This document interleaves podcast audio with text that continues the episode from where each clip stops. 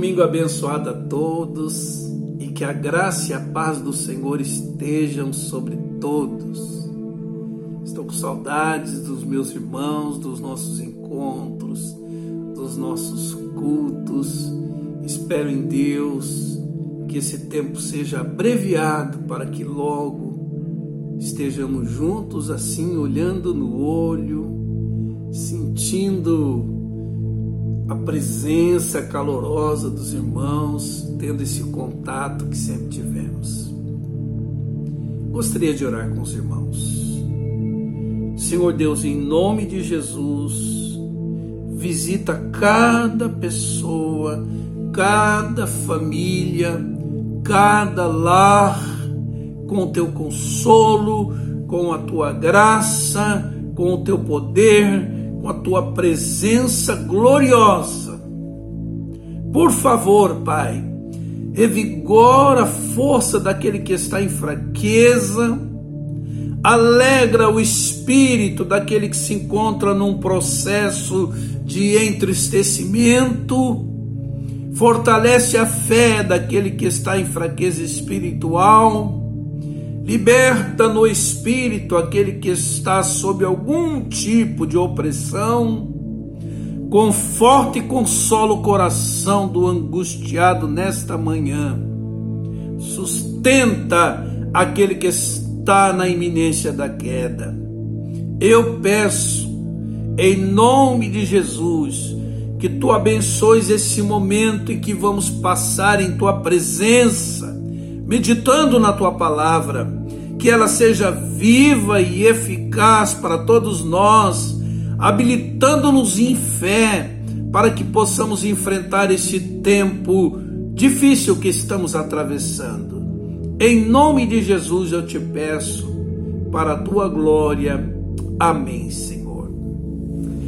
Queridos, se estivéssemos nós na igreja hoje, no culto de domingo, esse seria o momento dos nossos do nosso ofertório, digo, dedicaríamos nossos dízimos e nossas ofertas ao Senhor. Por isso eu convido você para que com alegria, com generosidade, com gratidão, amor pela obra de Deus, que você faça sua contribuição, porque nós vamos precisar dela. Os dados da nossa conta estão na descrição do vídeo e nas redes sociais. Quero orar com você mais uma vez. Senhor, em nome de Jesus, abençoa todos os dizimistas e ofertantes que, em razão da fidelidade, do amor, da generosidade, do discernimento do que representa a sua causa, a sua obra, viabilizam a tua obra na terra. Em nome de Jesus, abençoa as obras de suas mãos e eu peço, Senhor, que tu dê a todos eles uma colheita abençoada, conforme promessa da tua palavra. Assim nós oramos em nome de Jesus, também para a glória dele. Amém. Queridos, a propósito, a partir de amanhã, nós postaremos os vídeos das mensagens de encorajamento, como temos feito de segunda a sexta, às 8 horas da manhã, e nós vamos intercalar, vamos ter as mensagens somente de manhã, não mais à tarde. Um dia serei eu e outro dia será um dos líderes da igreja. Nós vamos intercalando assim de segunda a sexta, tá bem? E hoje eu quero meditar com os irmãos em 2 aos Coríntios, capítulo 12, versos de 1 a 10. Meu tema hoje é fraqueza que atrai graça e poder. Leamos então. Em verdade que não me convém gloriar-me, mas passarei às visões e revelações do Senhor. Conheço um homem em Cristo que há 14 anos, se no corpo não sei, se fora do corpo não sei, Deus o sabe, foi arrebatado até o terceiro céu, e sei que o tal homem, se no corpo não sei, se fora dele não sei, Deus o sabe, foi arrebatado ao paraíso e ouviu palavras inefáveis de que ao homem não é lícito falar. De um assim me gloriarei, eu, mas de mim mesmo não me gloriarei, senão nas minhas fraquezas. Porque se quiser gloriar-me, não serei nécio, porque direi a verdade, mas deixo isso para que ninguém cuide de mim mais do que em mim vê ou de mim ouve. E para que me não exaltasse pelas excelências das revelações, foi-me dado um espinho na carne, a saber, um mensageiro de Satanás, para me esbofetear, a fim de que não me exalte, ou a fim de não me exaltar, digo, acerca do qual três vezes orei ao Senhor para que se desviasse de mim, e disse-me: A minha graça te basta, porque o meu poder se aperfeiçoa na fraqueza. De boa vontade, pois, me gloriarei nas minhas fraquezas, para que em mim habite o poder de Cristo. Pelo que sinto prazer nas fraquezas, nas injúrias, nas necessidades, nas perseguições, nas angústias por amor de Cristo. Porque quando estou fraco, então sou forte. Queridos, o texto em questão, mais especificamente o verso 7, nos diz que Paulo lutava contra um espinho na carne, sabe aquela farpinha de madeira que penetra na carne causando dor e toda vez que você toca naquele lugar dói? Não sabemos ao certo do que se tratava esse espinho. Só podemos saber o que o texto revela: que esse espinho representava uma fraqueza, que era usado por Satanás para molestá-lo, causando nele sofrimento. E por quatro vezes Paulo menciona o termo fraqueza. Então, queridos, de saída, quero dizer que esse espinho na carne não era pecado na vida de Paulo. Olhando para o próprio ensino de Paulo em suas cartas, inspirado pelo Espírito Santo, ele combate o pecado, ele exorta seus leitores a uma vida de santidade. Então podemos afirmar com segurança que essa fraqueza referida por ele como um espinho na carne não era uma tortuosidade do seu caráter, um pecado agasalhado, encoberto, mas algo que dava realce à sua humanidade, à sua fragilidade, algo a marcar sua finitude, sua pequenez, sua limitação diante dos desafios da vida e da vida cristã e do ministério. Se pensarmos em tudo o que estamos passando, queridos, em como estamos limitados também em nossas ações, ameaçados em nossa saúde, alguns correndo risco de morte, de como estamos nos sentindo de certa forma impotentes diante de toda a situação, vivendo um tempo de incertezas quanto ao futuro quanto à nossa situação econômica, financeira, enfim, de certa maneira estamos vivendo em fraqueza. E num momento como esse, aquele evangelho triunfalista, nada de dor, nada de luta, que acaba gerando falsas expectativas, perde a sua força. Porque num momento como esse, damos conta de que uma vida abençoada não é necessariamente isenta de lutas, de fraquezas, de adversidades. O que podemos aprender com Paulo com relação ao fato de termos de conviver com nossas fraquezas pessoais? Em primeiro lugar, com Paulo aprendemos que o fato de estarmos em fraqueza não significa que estamos alienados da bênção de Deus. Nesse sentido, estar em estado de fraqueza não indica falta de espiritualidade, ausência da graça e do poder de Deus em nossa vida, nem que estamos alienados de suas promessas, nem que esteja havendo a prevalência do inimigo sobre nós. No verso 1 a 4, Paulo começa a falar das visões e revelações que tivera do Senhor, onde fora arrebatado até o terceiro céu, levado ao paraíso, onde ouviu palavras inefáveis, indizíveis, na linguagem humana, o que nos faz crer que ele estava bem espiritualmente falando. Mas isso não o isentou do tal espinho de tal fraqueza. Ele diz: Foi-me posto um espinho na carne. Mas Deus assegurou a Paulo que ele não estava abandonado, nem sofrendo sozinho, que ele estava no controle da sua vida.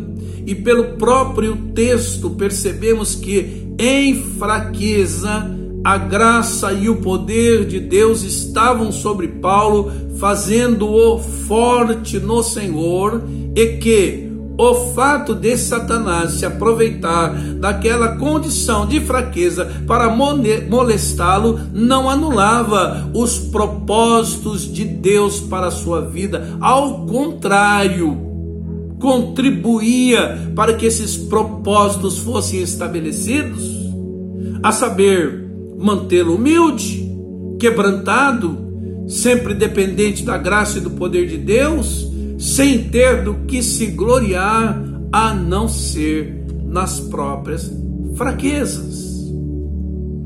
Então, queridos, nada de ficar se autodepreciando, se sentindo inferior ao outro, que aparentemente esteja numa condição melhor dando guarida a falsas crenças no coração, ou achando que você está alienado das bênçãos de Deus por dar conta do seu estado de fraqueza. Deus está com você. Deus está no controle de todas as coisas. Deus é soberano. Deus é fiel. Creia nisso. Segundo lugar, com Paulo aprendemos que podemos processar nossas fraquezas em oração. Verso 7 diz: Foi-me dado um espinho na carne, a saber, um mensageiro de Satanás para me esbofetear, acerca do qual, verso 8 diz: Três vezes orei ao Senhor para que se desviasse de mim.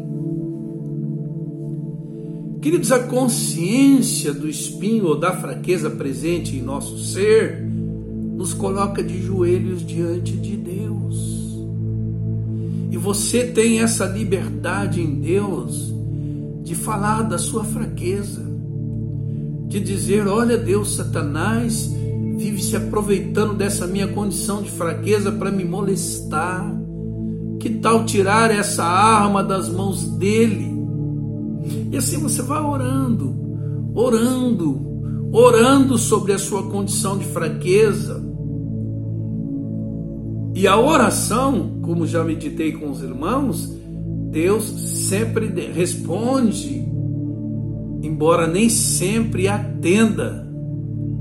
Então pode ser que Deus não atenda ao seu pedido, como não atendeu o pedido de Paulo para retirar o seu espinho, como poderia ter acontecido com Paulo.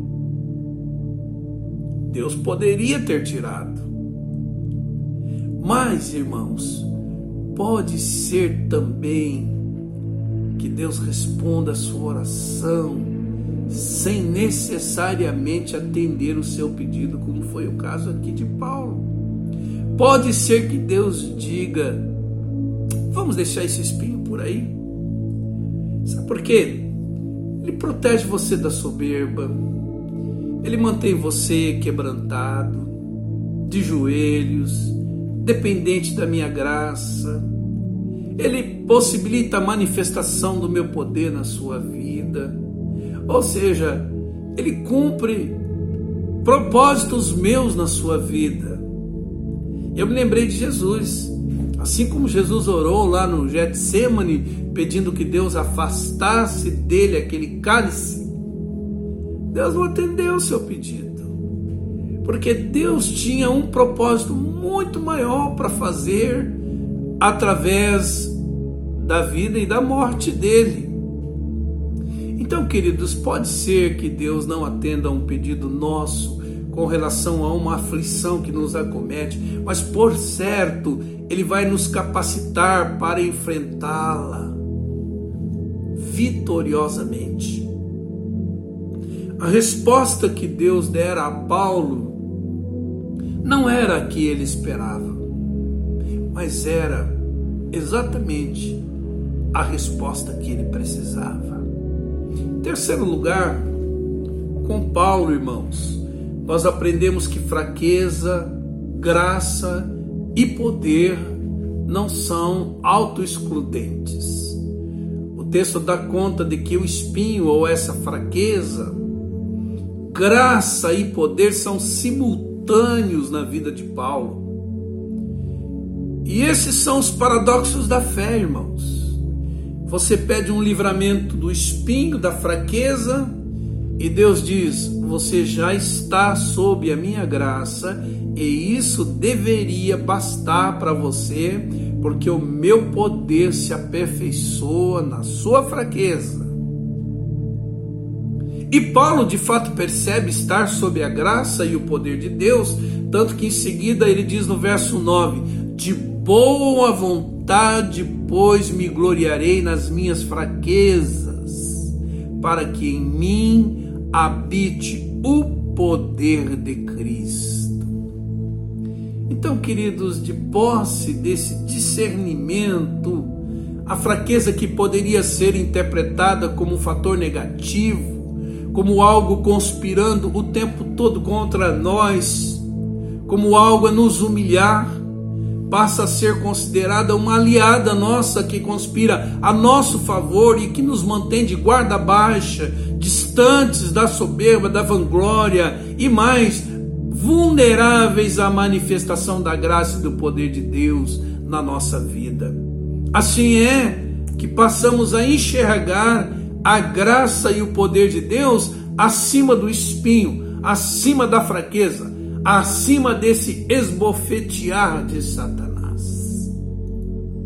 Quarto lugar, com Paulo aprendemos que a fraqueza cumpre, como venho dizendo até aqui, os propósitos de Deus para a nossa vida. Quero fazer uma pergunta para você. Você conhece alguém mais dinâmico, mais fervoroso, mais frutífero, mais comprometido com a obra de Deus, mais cheio dos dons de Deus, cheio do Espírito Santo de Deus, mais usado nas mãos de Deus para abençoar o mundo de então, no Novo Testamento, além de Jesus? Eu creio que não. Então você entende? Deus precisava preservar esse homem quebrantado, humilde, lúcido espiritualmente falando, em razão do seu êxito ministerial. Porque, irmãos, a grande tentação de qualquer pessoa que é usado com grande poder nas mãos de Deus é a de se ensoberbecer. Porque uma coisa é certa, não faltarão pessoas que, em razão da imaturidade, farão tietagem, desenvolverão uma admiração idolátrica. E se o obreiro não estiver bem consciente das suas fraquezas, de que ele é meramente um canal, um instrumento, um vaso nas mãos de Deus, ele corre o risco de se ensoberbecer. E você sabe que a soberba precede a ruína, a queda, como diz Provérbios 16, 18. E é interessante observar a sutileza desse processo. No início, a pessoa recebe a glória com um certo constrangimento, depois ela vai se acostumando com ela e passa a gostar. Isso é da natureza humana. Então, olha, quando você ora, Senhor, usa minha vida, você corre o risco de pensar que o mérito está em você, quando você foi apenas um canal, um instrumento nas mãos de Deus. Por isso, bem consciente da sua humanidade, da sua pequenez, da sua limitação para fazer frente aos desafios da obra de Deus, quando você se percebe usado por Deus, você acaba tendo claro o entendimento que foi graça, foi misericórdia e o poder de Deus manifestos em sua vida que prevaleceram para abençoar as pessoas. E o espinho é aquilo que te faz consciente de tudo isso. Então você começa a perceber que Deus usa você apesar de você Logo, você não tendo que se gloriar, a não ser nessa fraqueza que permite a manifestação da graça e do poder de Deus em sua vida. Irmãos, esse assunto era tão importante para Paulo que ele usa a expressão gloriar-me por três vezes. Verso, 20, verso 1 digo: Não me convém gloriar-me. Verso 5: De mim mesmo não me gloriarei. Verso 9: Me gloriarei nas minhas fraquezas quando conscientes de nossas fraquezas, em vez de ficarmos perguntando o porquê de tal fraqueza, e avançarmos para a pergunta: para quê? Que propósito isso cumpre? Vamos discernir os propósitos de Deus e nos manter nessa condição.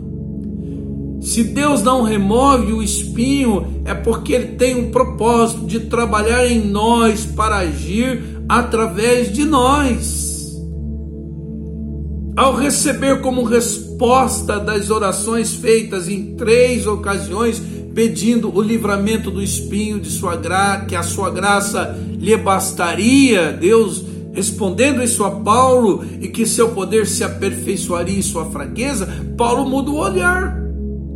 Agora ele passa a enxergar na fraqueza um expediente de Deus para capacitá-lo ainda mais, bem como protegê-lo da soberba em razão das experiências vividas com Deus e na obra de Deus. Eu não sei quais são seus espinhos, nem suas fraquezas, suas limitações.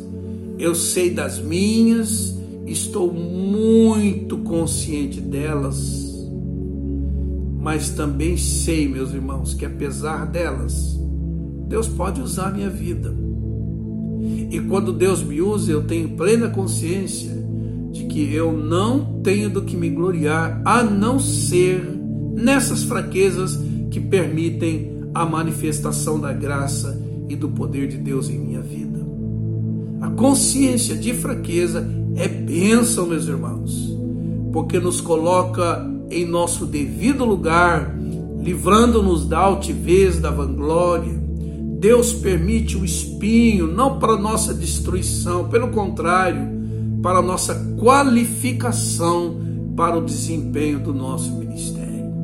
Quinto lugar, com Paulo aprendemos que podemos nos alegrar na fraqueza ao darmos conta dos benefícios que ela produz em nós versos 5 e 9, como vimos, ele diz que se gloriava nas fraquezas. No verso 10, ele afirma que sentia prazer nas fraquezas, incluindo os sofrimentos por amor a Jesus, injúrias, necessidades, perseguições, angústias. E por que, irmãos? Porque ele estava considerando que em fraqueza ele podia desfrutar da graça que basta. E como diz o salmista no Salmo 63, 3, tua graça é melhor do que a vida. E mais, que o poder de Deus se aperfeiçoaria nessa fraqueza e tudo isso livraria da soberba que, como disse, precede a ruína. E aqui, irmãos, ele chama a cena mais um paradoxo da fé. No verso 10 ele diz: Porque quando estou fraco, então sou forte. Ou seja, quando me percebo fraco, sou forte em Deus. Quanto mais fraco me apresento diante de Deus, mais forte me torno nas mãos de Deus. E não foi isso que aconteceu conosco nesse tempo de pandemia, irmãos? Aquele que vinha caminhando na força do próprio braço, com Deus à parte, na autossuficiência, com o coração cheio de soberba, agora se vê tendo que caminhar por fé, mais humilde, mais quebrantado, mais dependente da manifestação da graça e do poder de Deus na vida. Foi assim ou não foi? Então, amados, concluindo essa palavra, todo mundo, sem exceção, tem o seu calcanhar de Aquiles, a sua área de vulnerabilidade, a sua luta de ordem pessoal, a sua insuficiência pessoal, sua limitação que marca a humanidade, a fragilidade de todo ser humano e que nos coloca na total dependência de Deus, com o coração quebrantado, como condição de permanecermos de pé. Sabe? Você naquela condição em que se Deus não te suprir, se Deus não te livrar, se Deus não te proteger, sua vida será inviabilizada em razão da sua fraqueza? E todos nós, irmãos, temos essa liberdade em Deus para orar sobre isso. E como disse, podemos ser atendidos ou não, mas Deus sempre responderá a nossa oração, ainda que para dizer: A minha graça te basta, o meu poder se aperfeiçoa na sua fraqueza. E nós vamos aprender com essa experiência de Paulo que a manifestação da graça e do poder de Deus em nossa vida nos faz livres da soberba, podendo ser usados por Deus em humildade e quebrantamento, atribuindo a Ele sempre toda honra e toda glória. Amém, queridos. Vamos orar então. Senhor Deus, em nome de Jesus Quantas não são as pessoas que diante das fraquezas se autodepreciam ou alimentam um sentimento de que foram abandonadas por ti, ou pensam que o inimigo está prevalecendo em suas vidas e que são por tudo isso inadequadas para a obra do Senhor.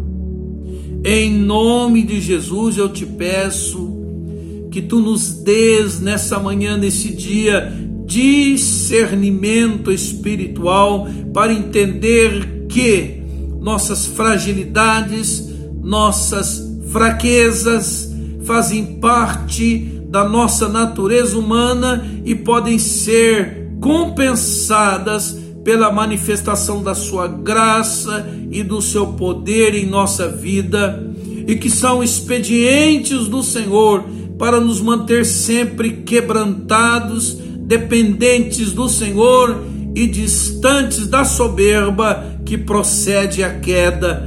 Assim te oramos, Senhor, em nome de Jesus e para a glória de Jesus. Amém e amém. Que Deus abençoe seu final de domingo e toda essa semana, guardando e protegendo você e sua família. E que a graça do Senhor Jesus, o amor de Deus, o Pai e as consolações do Espírito Santo repousem sobre sua vida, suprindo sua fragilidade, sua insuficiência, sua fraqueza, sua condição de fraqueza com a sua graça, com o seu poder, em nome de Jesus.